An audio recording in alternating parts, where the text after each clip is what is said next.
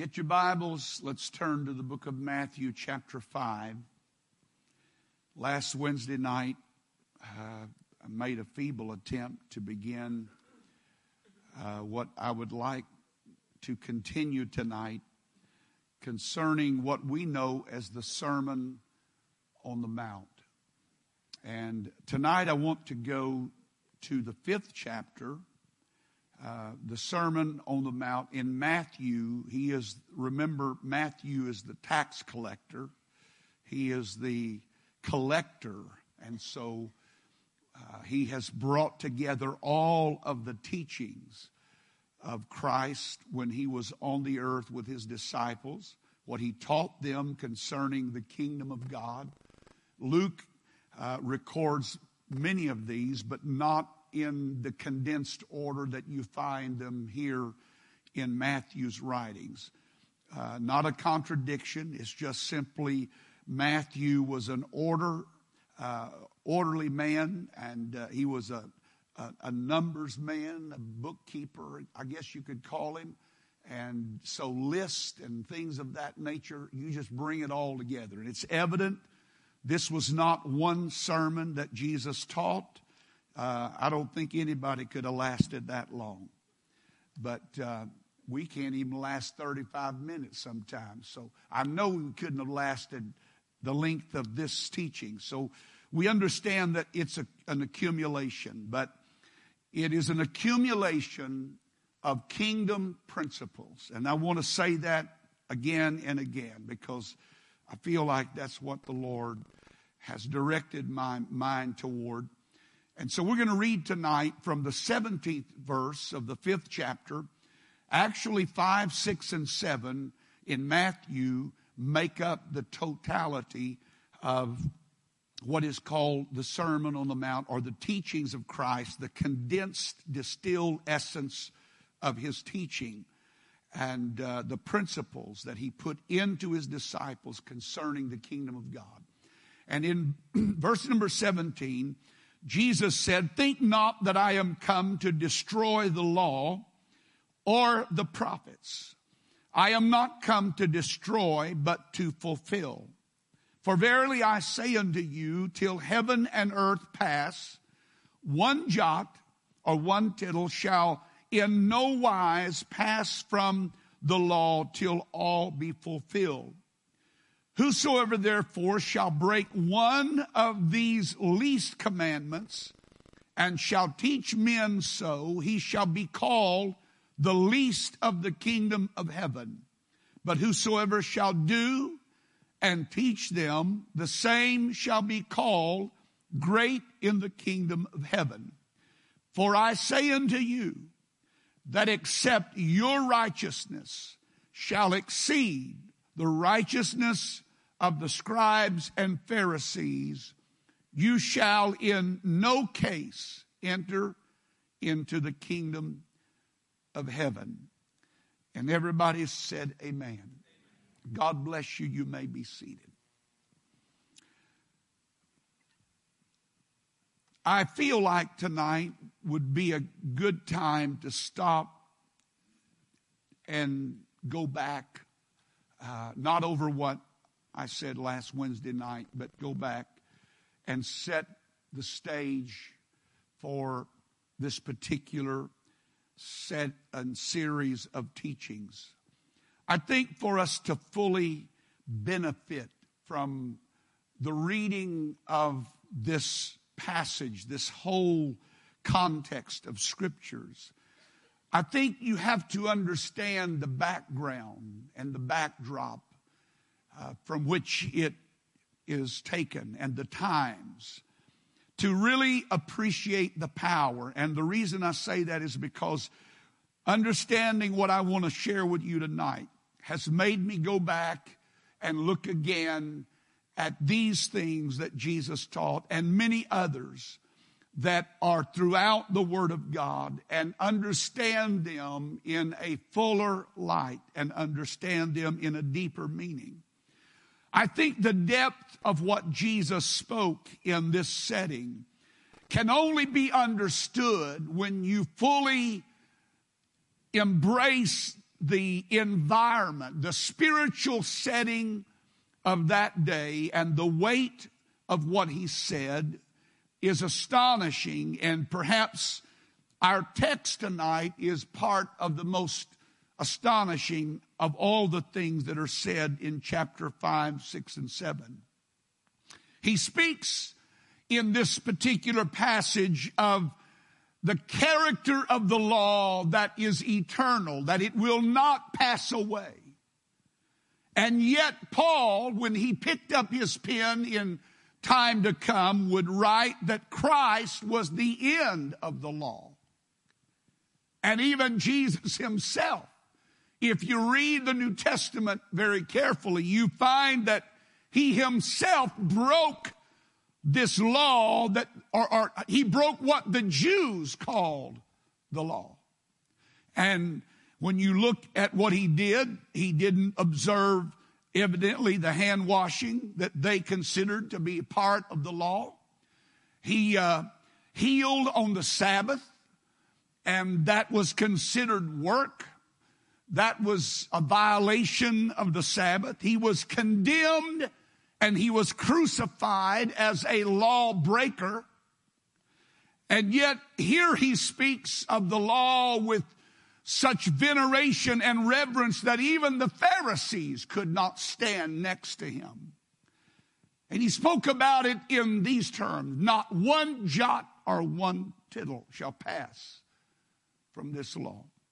Now, a jot was the smallest part of the letter. It was like our asterisks, insignificant little asterisks, or a hyphen, or some little markation. The, the tittle that he talked about was actually the smallest detail of an individual letter, such as just take an I, for instance, a capital I.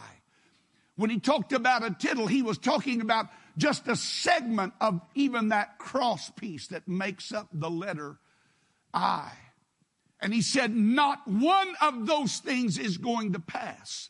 That's how important the law is. And all of that seems a contradiction when you read the rest of scripture and it declares, especially in this writing itself, that he points out five of their laws and he shows the fallacy of what they taught. Now, to understand that, we need to talk about what was he talking about when he talked about the law. Well, what he was talking about as law, what they talked about as law were two vastly different things. Now, to them, understanding what the law meant what was one of four things. It either meant the Ten Commandments, or it was used in reference to the five first books of the Bible, which are called the Pentateuch, or it was talking about the entirety of Old Testament scripture, or it was talking about the oral scribal law that had been passed down from generation to generation that was their interpretation of the original Ten Commandments. And so when Jesus in this reference talked about the law, he was talking about this latter understanding, their scribal oral law that had been passed down from generation to generation. And now it had accumulated, uh, accumulated so much weight and volume that they had to have books to interpret books so that you could understand what that particular law meant. You see, the initial law given was not a rule, it was a principle. I've said this many times. The Ten Commandments, if you really understand them, are not commandments at all, but they are commitments. That if you will do these things, God will bless you in this way. Now, I understand that you can interpret them. They are very strict. They are very narrow. They're very limited in their scope, but they were principles that were supposed to govern the lives of men and help them develop the rules of life that they would live by according to those principles. And this is what happened. As time passed, later generations of the Jews didn't feel like that these 10 principles were enough, that we need interpretation. They held that the law was divine and it was God's last word and therefore everything must be in it. Everything about life had to be in those 10 commandments, whether it was explicitly said or implicitly reply, re, referred to. So they argued that out of the law it was possible to deduce a rule or a regulation for every possible situation of life. And there arose a group that we know of as scribes.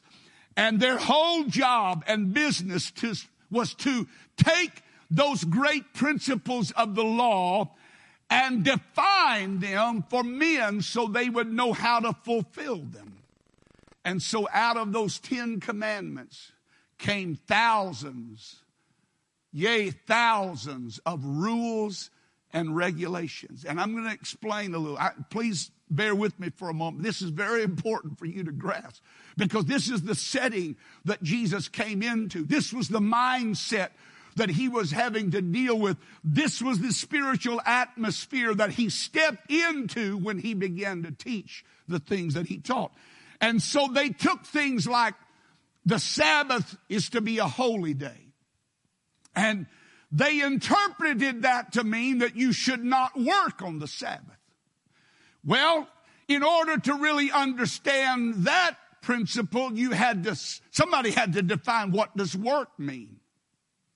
If you're not going to break the Sabbath and you're not going to break the law of the Sabbath, then somebody needs to define for us what work means. And so the great principle that God gave had to be defined. So what does work become? And so all kind of things were classified as work, such as what a burden was, because a burden was work. You see where I'm going? I mean, they split a hair and they split the split of the hair. And so here's what they came up with. Such things as a burden. So what is a burden when you define a burden by scribal law? It was laid down to be food that was equal to the weight of a dried fig. If you carried any kind of weight that was heavier than a dried fig, you were working and thus you were breaking the Sabbath. Or enough milk for one swallow. If you had more than that, you were breaking the law. Or enough ink to write two letters of the alphabet. Or enough reed to make one pen. And so countless hours were spent arguing these points. Did a tailor commit sin if he went out of the house on the Sabbath with a needle in his robe? Because a needle back then weighed more than a dried fig. Or if a woman wore a brooch on her clothing, the weight of that brooch was far more than the weight of a dried fig. So is she breaking the law? You understand where I'm going with this? Or whether one could go out of the house even with your artificial teeth in. Because, I mean, those things are heavy. At least the wooden ones were. Some of you need to smile. You act like you're about to die right now. Or maybe I'm boring you. I don't know. And, and here's, here's to write, to write was to work on the Sabbath. So writing had to be defined. Well, what do we mean when we say we're writing something? And so they determined that if you wrote with the left hand or with the right hand more than two letters, you were working. Now, you could violate that law in some way if you didn't write the same letter You could write a letter on the wall and a letter on the paper, and that wasn't sinning. You hadn't broken anything. Or you could write in the sand because sand was transit, it was moving, and it wasn't permanent. And so you weren't, you could do all, you could write all you wanted to in the sand or the dirt or the dust, and you hadn't broken any law. But, oh, but, but if you were to pick up a, a pen and write with different colored ink, more than two letters, you were working and you had broken the law of the Sabbath. And so healing on the Sabbath was forbidden. It was work. So they had to determine what does healing consist of. Well, they defined healing is that if it was a danger to life, you could do it. But all you could do was put a bandage over the sore. You couldn't put ointment under the bandage because you'd be working. This is the law that Jesus had to deal with.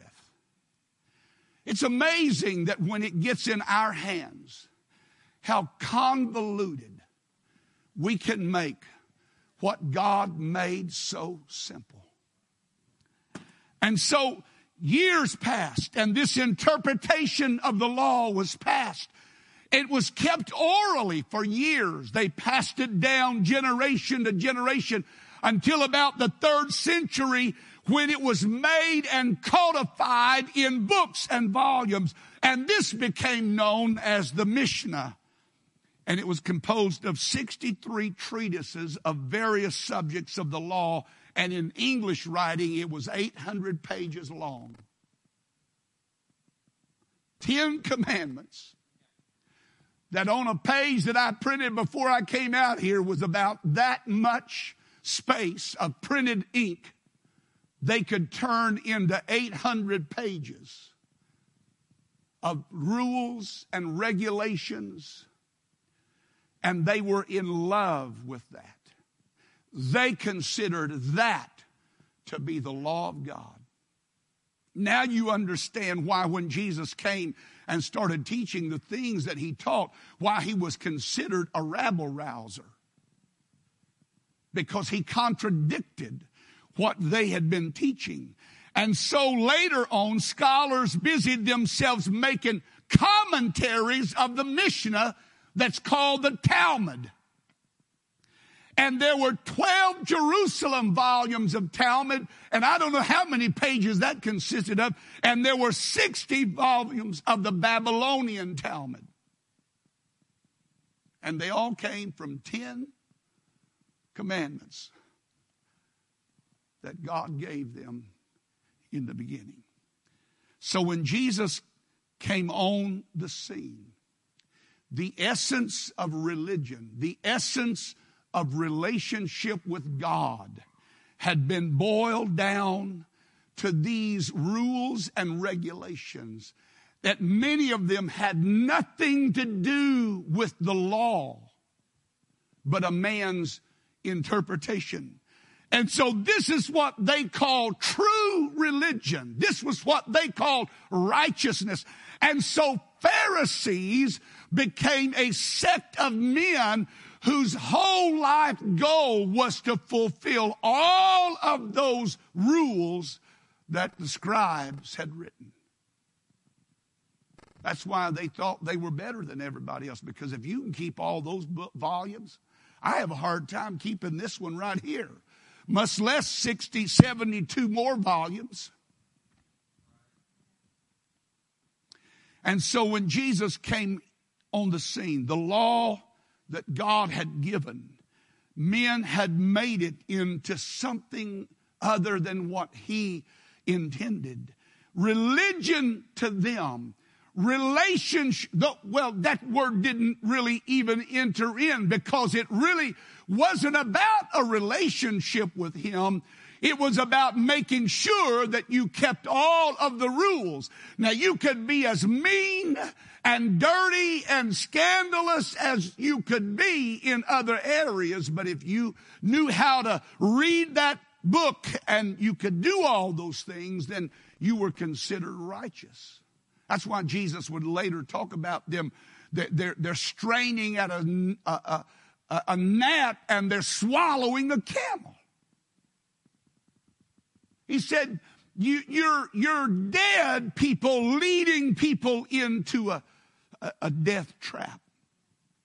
And so their service to God was a matter of keeping thousands of legalistic rules and regulations, and they regarded these petty rules as matters of life and death and eternal destiny.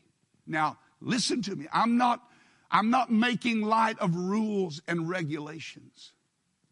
But what these had forgotten was the more important part of what God tried to give them in the beginning.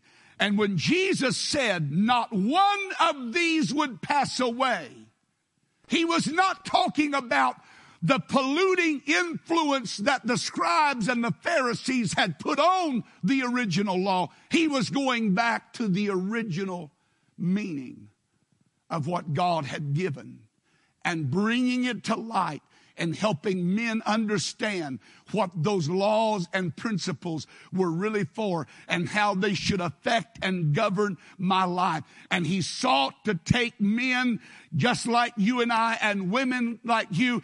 He, he sought to take them back to the true law and the real meaning of the law for man to seek God and his will and know it and then obey it. And so Jesus set out to reestablish the principles of the true meaning of the law, the things that would rule and govern and direct our lives. So, what was the meaning of the law? If you go back to the original Ten Commandments, what was the meaning of those Ten Commandments? If you condense them, what are two words that could describe all Ten Commandments? Two words reverence and respect. Reverence and respect. Reverence of God, God's Word, God's things, God's purpose, God's plan,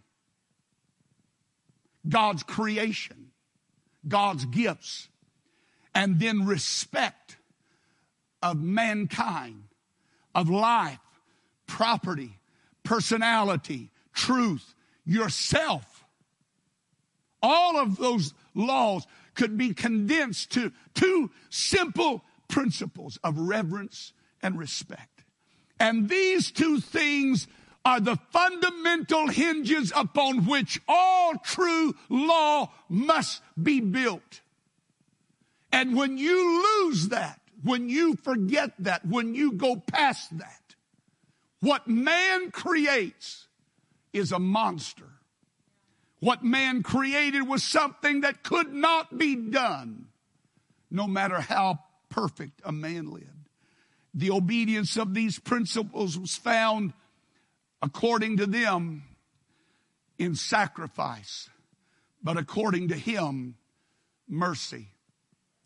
According to them, obedience was obeying the legal but to him, it was understanding the love that gave the principle. Not in prohibitions, but in instructions and principles that would mold their lives with the right kind of commandments that are generated from love. God did not give one commandment because he was mad at Israel because he wanted to take vengeance out on his people. He gave commandments to them because he loved them above all the people of the earth. And when God deals with you and I, he does not ask of me things because he is angry with me. He does not ask things of me because he wants to punish me. He asks things of me because he loves me. And when I understand love is the motivation, it's not hard to keep the rule. Amen. The motive that Christ espoused was something higher. Amen. Everybody say higher. The law of God or the love of God. You can have both of them if you understand their proper order. Amen. Jesus brought focus to the character that should precede action and drive my behavior. I don't do it because I have to. I do it because I get to. There's a whole world of difference between the motivation for why you do things as a spouse and why you do things because you have a boss. And I hope they're not the same.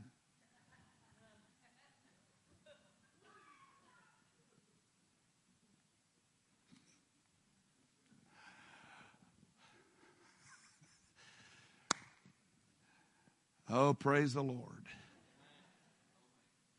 Yeah. I don't, my wife doesn't have to get our marriage certificate out every other day or every week and say, You remember this?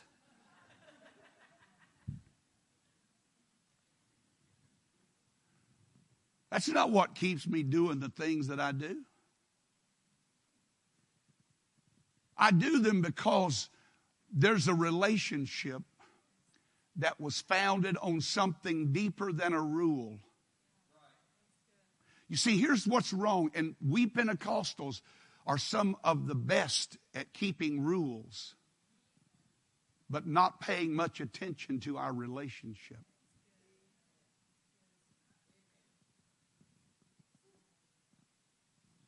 That's why Jesus talked about you keep the outside of the cup all clean, but the inside of the cup is full of dead men's bones.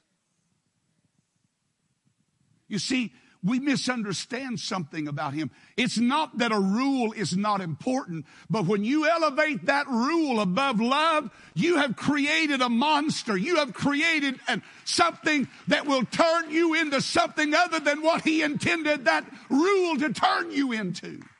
But if you can ever fall in love with, and that's all God ever wanted Israel to do, was just fall in love with Him.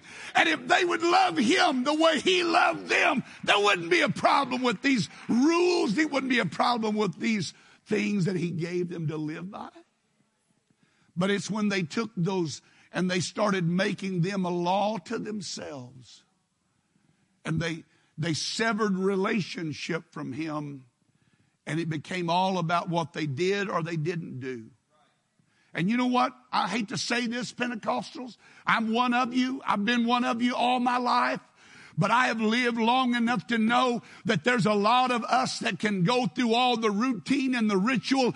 And when you look at us, all the outside of the cup looks good and we keep all the law and all the rule, but there's some weightier things sometime that go lacking in our life because we do it because if we don't do it, somebody's going to say something. If we don't live it, somebody's going to call our hand on it. No, sir. The reason I live it tonight is because a long time time ago at an altar, I fell in love with him and he's done so much for me. I could not do enough for him. But I can tell you this if you live by the law, there are limits to the law. And that's why the Pharisees could say, I want you to know, God, I've been better than everybody else. I'm not like that dirty old sinner over there, man. He's a scoundrel.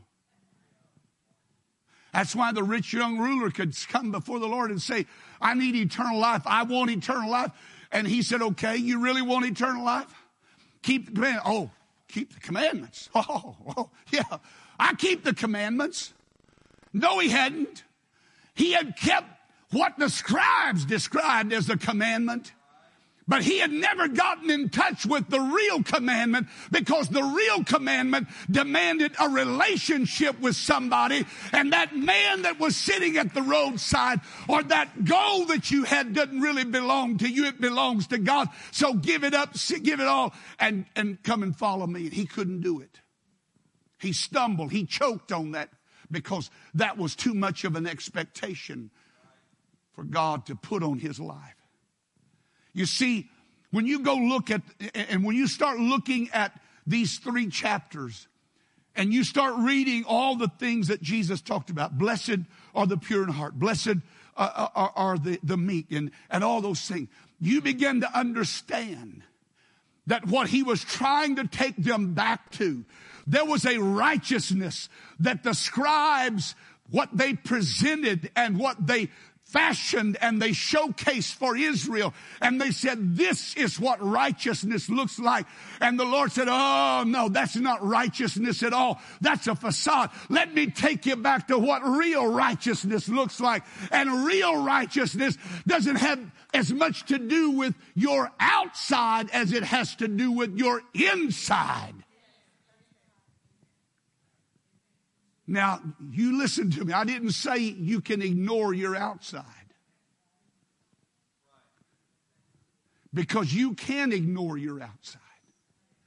No more than you can ignore a rule.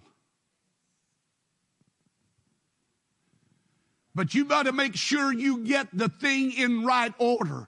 You fall in love with Him and it doesn't matter what he asks you to do. It doesn't matter what he tells you you ought to do. You're willing to do it because you love him and because there's a relationship with him. But if you get that reversed, there'll come a point in time in your life when you look at it and you say, well, I don't know why we have to do that. I don't believe in that. I don't believe that separation. I don't believe that holiness stuff. I, that's, that's old stuff. Listen to me. Let me tell you something about Jesus. He did not come to throw a kink and cause a controversy and a war between the old and the new or the past and the present. He said, I have come to show you that both of them are needed for one. Amen. We need to stay connected. That he didn't do away with that. He said, I come to fulfill. I've come to show you what those rules that you have interpreted should look like. And so when he starts preaching, he doesn't talk about the, the, the, the color of their clothes. He doesn't talk about the height of their hairdo or, or are, are, are, all the things that, and, and, and I'm just using our terminology because in their terminology it would have been something else. How long the phylacteries were or how perfect, you know, they had make sure all of those other things had been done. But he said, I want to show you what the real law looks like. The real law doesn't begin on the outside. The real law begins on the inside. And so he talks about stuff like attitudes Go read the Beatitudes. Remember? Be attitude. You know what to be means? It's a state or condition of being. This is what I am. An attitude is a posture that you take toward life. And it is how you or I carry ourselves in life. And so he talks about in those beatitudes, my attitude toward myself, my attitude toward others, my attitude toward things, my attitude toward people that hurt me and misuse me and abuse me. Oh. He talked about not only attitude, he talks about influence. Influence. He said, You're salt. You're the salt of the earth. What was salt good for? Back in those days, there were basically three things. We've come up with a lot more, but in their day, there were basically three things preservative, an enhancer of taste. Amen.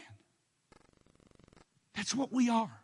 We are to be salt to the earth. We're not to keep what we have in here just between these four walls. Our influence needs to be felt out there, not in here. We don't come in here to perform for one another. We go out there to live out what we say we believe in here. And when we go in the street, there's got to be something about my life that makes people want to know what is it that keeps you so happy? What is it that keeps you so joyful? What is it that you have that I don't know anything about? He said, You're the light of the world. Light. Light pushes out darkness. Light dispels fear. That's the influence that I should have in the environment and the culture that I live in if I live according to the law. Relationships. He talked about relationships in several different settings. I don't have time to go into all of them. But Jesus taught that they had had it wrong. Relationship, oh, let me, let me say it like this rules do not make relationships.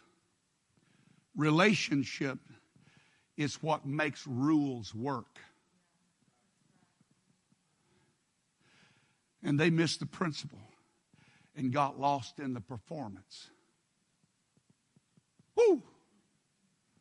I said they missed the principle because they were lost.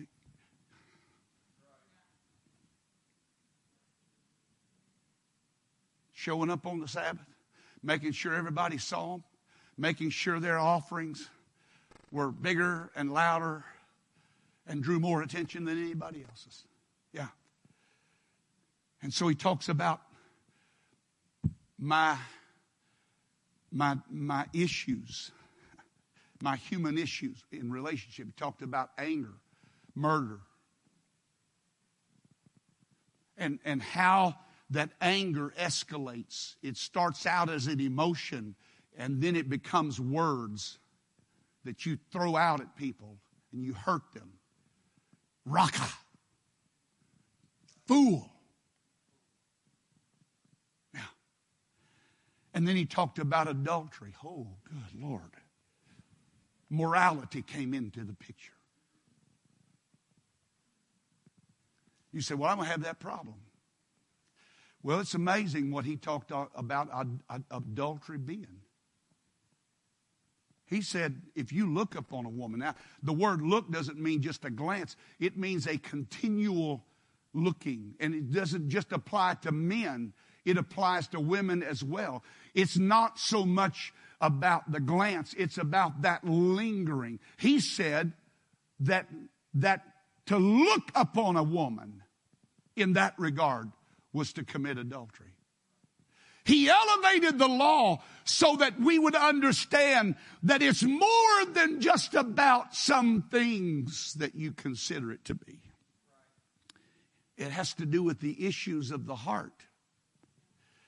You see, the heart is the center of all my actions, my desires, my thoughts. My thoughts are important to God because thoughts drive actions. And thought was what was important to the deed that was done. And that's why he elevated that and said, hey, when you, you, you think adultery is just you, you, you getting in bed with, with a woman that's not your wife, but that's not what real adultery. Adultery can be something that goes on in the mind and the heart. It's something that nobody can see that's hidden beneath the surface. It's in your desire. It's in your thoughts. And Jesus elevated these things to a level of an act. He said it's the same as. He talked about motive. Why do you do what you do? Why do you do what you do? So people will see it. They'll glorify man and not God. He talked about our word, our conversation. He talks about living on a higher level of living. He said it's not an eye for an eye or a tooth for a tooth. But he said if, if you are asked for your coat, give him your cloak also. If your enemy does this to you, he said, I want to talk to you about a higher way of living. I want to talk to you about the way of love. Love your enemies.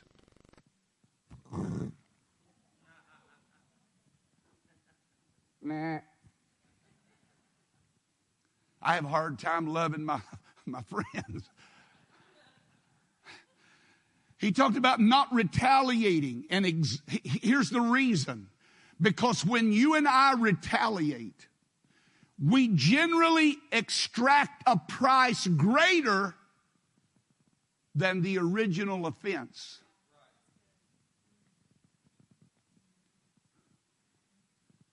We get our fingers smashed, we're going to cut their heads off. He said, I have a better way to live. Take it. Receive. Just take it. Suffer those things. Just zip your lip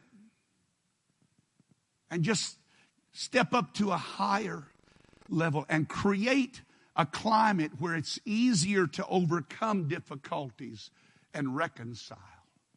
Don't make it worse by your reaction. Understanding the avenues of the heart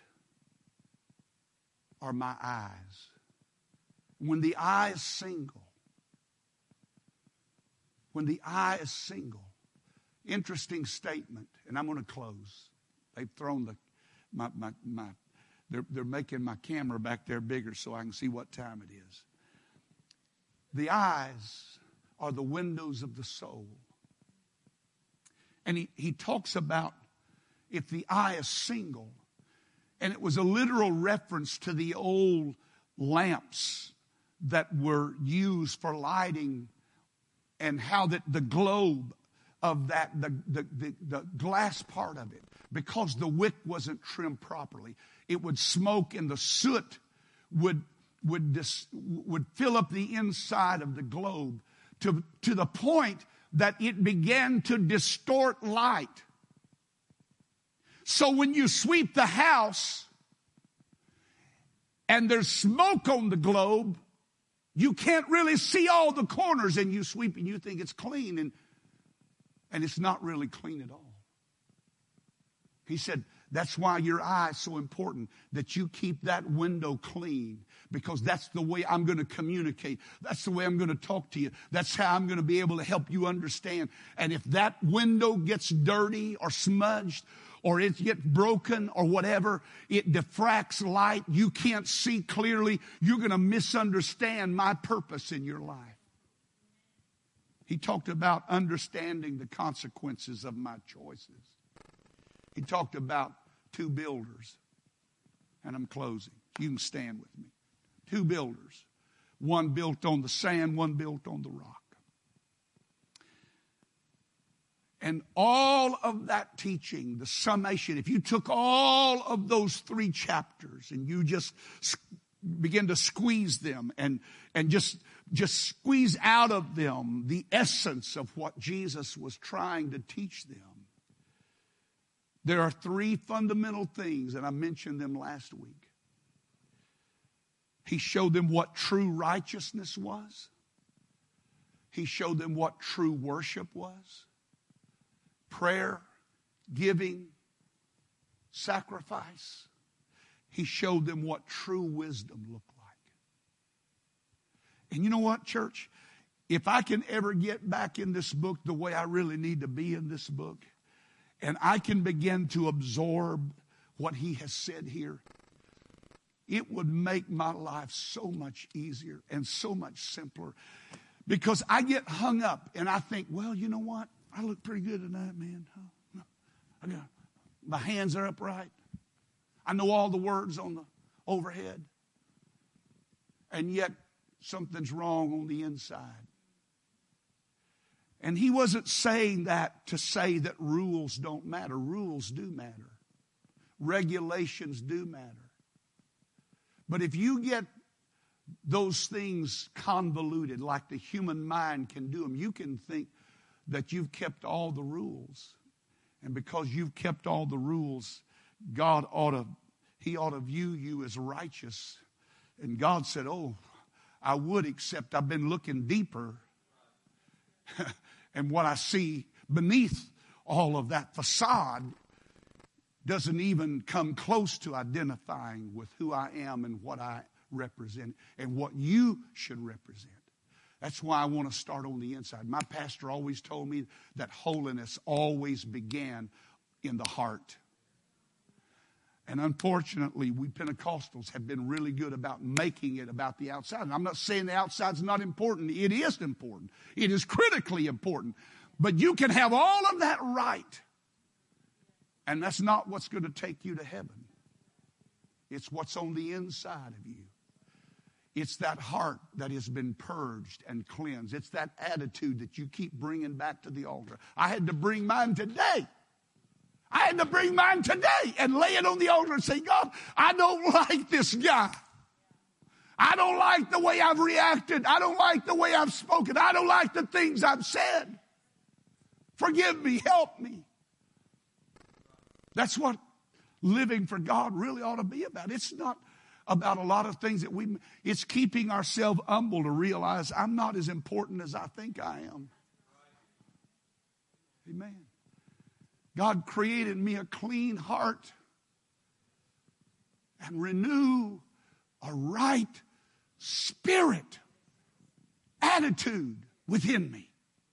Cast me not away from thy presence. Take not your Holy Spirit from. If there's anything I could tell Greater Life Church tonight, is fall in love with Him. Don't fall in love with me. Don't fall in love with this church.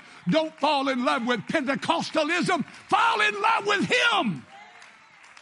And when you fall in love with Him, oh, you understand the outpouring of the Holy Ghost. You understand the embrace of His Spirit. You understand the essence of holiness. You understand the reason that God said, Come out from among them and be ye separate, saith the Lord. Amen. Amen. Oh God, help us tonight to, to, to begin to embrace kingdom principles Oh Lord, that's what I want. I want true righteousness. I want true holiness. I want the true spirit of worship in my life. I don't want to be a some that come and say, well, we worship in this mountain. And Jesus have to say, well, the true worshipers, let me tell you who the true worshipers are. The true worshipers are the worshipers that worship me in spirit and in truth. My brother told me the other day that one of those words comes from a root meaning relationship. That if you don't have a true relationship with Him, you cannot truly worship Him. That's amazing, folks. Oh, so what I need to do is, is just fall in love with him and, and make sure that that relationship is right because that's what should drive my actions. Not a rule, not a regulation. Amen. And, and they're all great. They, we need all, we, we're going to keep all of them. I'm not preaching against them. Don't leave here and say, Brother Hughes is going charismatic. He'd go like all those others. He just losing. I'm not losing anything. I'm just trying to tell you that we better get back to where the real root is because what we produce otherwise is hypocrisy. And there's nothing God hates worse than hypocrisy. I think he hates that worse than sin. I do. I, maybe I'm splitting the hair there, but I, I think he hates hypocrisy because hypocrisy is something that goes on under the banner of his name. And it presents a false image. Oh God, help me. Just create in me a clean heart, O God, and renew a right spirit in me, and cast me not away from thy presence. And don't ever take your spirit from me, God. Try me and know my thoughts. See if there be any wicked way in me, in me, in me, and lead me in the way everlasting. Not make sure I'm, I, I, I did all the rules today, God, but create in me a clean heart. Amen. True righteousness. That's what I desire. I want to know how to truly worship Him. I want to know what real wisdom looks like. I don't want people just to say, man, he's smart. I want wise decisions in my life. And the only way I can have those is to make sure that I keep my relationship with Him on the level that it must be all the time. Amen. And that takes work. Amen. That takes work. Sometimes you have to cut an eye out to accomplish that. Sometimes you have to cut a hand off to accomplish that. It's not easy. He didn't even, he didn't even begin to make them think it was an easy thing to do. But he said it's a worthwhile thing because it would be better for you or I to enter into life and enter into heaven main than to go into hell with all of our members because we couldn't control it or we couldn't we couldn't submit it to God. We couldn't yield. In the name of Jesus, today, Lord, help me right now. God, I'm not I'm not preaching at these people. I'm preaching to me today. I feel a stirring in my spirit, God. I have got to get back to the basics of what living for you really means. The simple things, Lord. The relationship that you desire from me more than anything else to walk with you, to talk with you, to feel your heartbeat and let your love flow through me. That's what you desire. And that's what I need more than I need anything else in this world, God. And that's what I'm asking you to do for Greater Life Church. Help us to come to that place that we fall in love with you all over again. That we embrace that relationship of love and mercy and grace. And out of that comes transformation. And we walk holy and we live godly and we walk purely and uprightly and do things that bring honor to your name. Hallelujah. In the name of Jesus. And everybody said, Amen. Amen. God bless you. If you come back this weekend, you're going to have a new preacher. Amen. I promise you. You will. I'm serious. You're going to have a new preacher Sunday. God bless you. I'm not leaving, but you're going to have a new preacher. In Jesus' name, you're dismissed.